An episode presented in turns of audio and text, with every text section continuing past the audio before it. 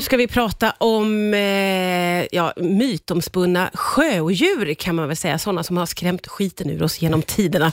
Jag får säga välkommen tillbaka till Tommy Kosela från Institutet för språk och folkminnen. Tack så mycket. Hej igen Tommy. Ja, hej, hej. Det här är ju ett eh, litet favoritämne för mig, måste jag säga, för vi ska få ta avstamp i någonting som har fascinerat mig länge och det är kraken. Mm. För de som nu inte känner till, vad är kraken?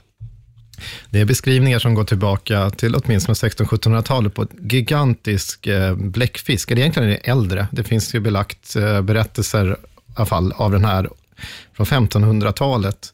Det finns en karta som heter Carta Marina, som är från 1539. Och det den är gjord av en svensk som heter eh, Olaus Magnus, när han var nere i Rom. Ja. Och eh, på den här så har han i, alltså, i, havet så har han fullt med sjö, äh, havsodjur. Då. Där finns det också bläckfiskar med och det är ju vad det kraken är. Det är en jätte, jättestor bläckfisk. Ja, just det. Och det finns ju jätte, jättestora bläckfiskar, vet vi. Handlar det om en sån? Det handlar om något som är ännu större, som liksom har massa så här, drag som att den kan ibland komma upp till hav, havets yta. Då kan den vara kilometer vid.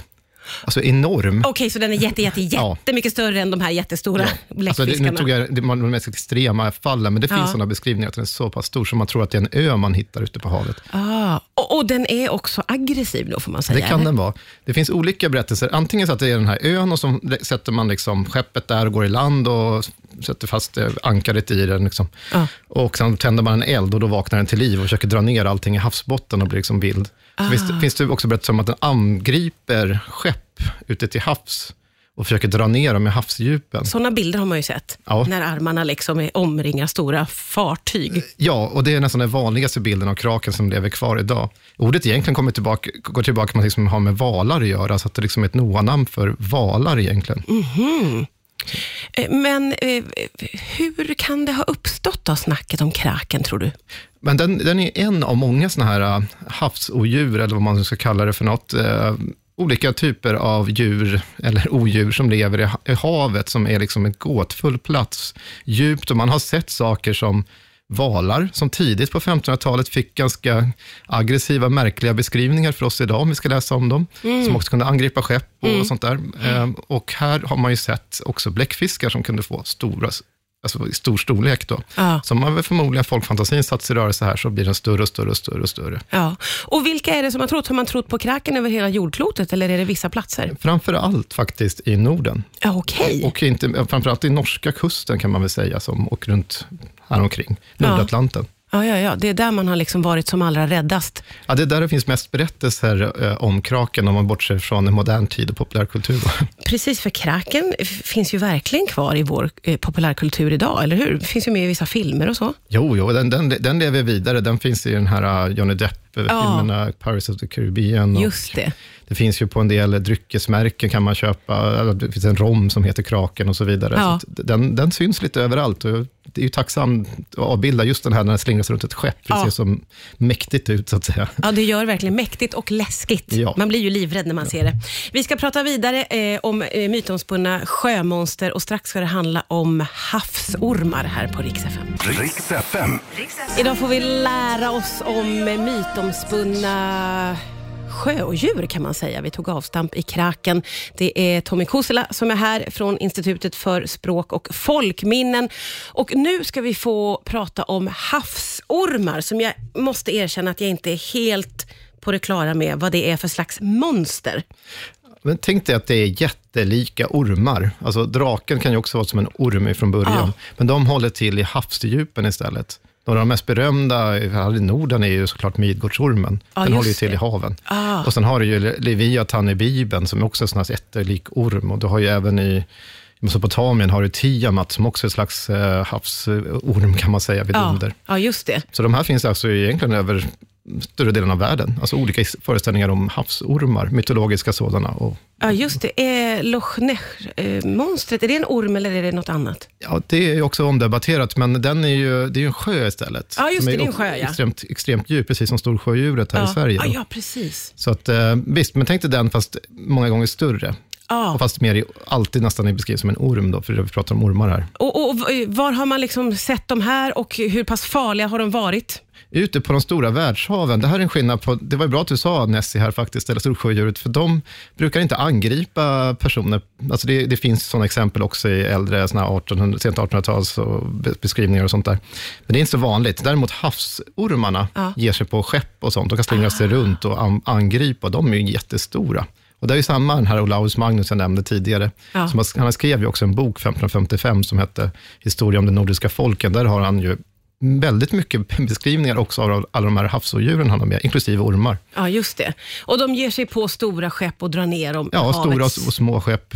Det kan vara farligt att vara ute till havs och se en sån där. Ja, ja, men precis. Det, det är ju intressant att fantisera kring hur det här uppkommer, för man förstår ju att det har skett olyckor på havet och att man har behövt liksom en förklaringsmodell för det då, på något sätt. Ja, och sen finns det många som ser saker till havs också, som man inte riktigt kan begripa alltså, alltid vad man ser. Eh, Det finns ju många beskrivningar och avbildningar som ibland kanske påminner mer, vi ska säga en valrygg eller kanske ett stim med delfiner, men på långt avstånd och sånt så kan det, det här gärna kanske tolkas i ljuset av någonting annat. Då. Ja, alltså det det. blir, om det finns sådana här berättelser i omlopp, det finns mängder av sådana här berättelser, alltså Ja. om personer som har sett några olika havsmonster, om man säger så. Alltså det finns många vittnesmål, Ja, precis. Och det finns filmer med hela skepp där hela besättningen i princip har stått uppe på däck och sagt att de har sett det här och, och liksom bestyrkt detta genom Ja. uttalande om det.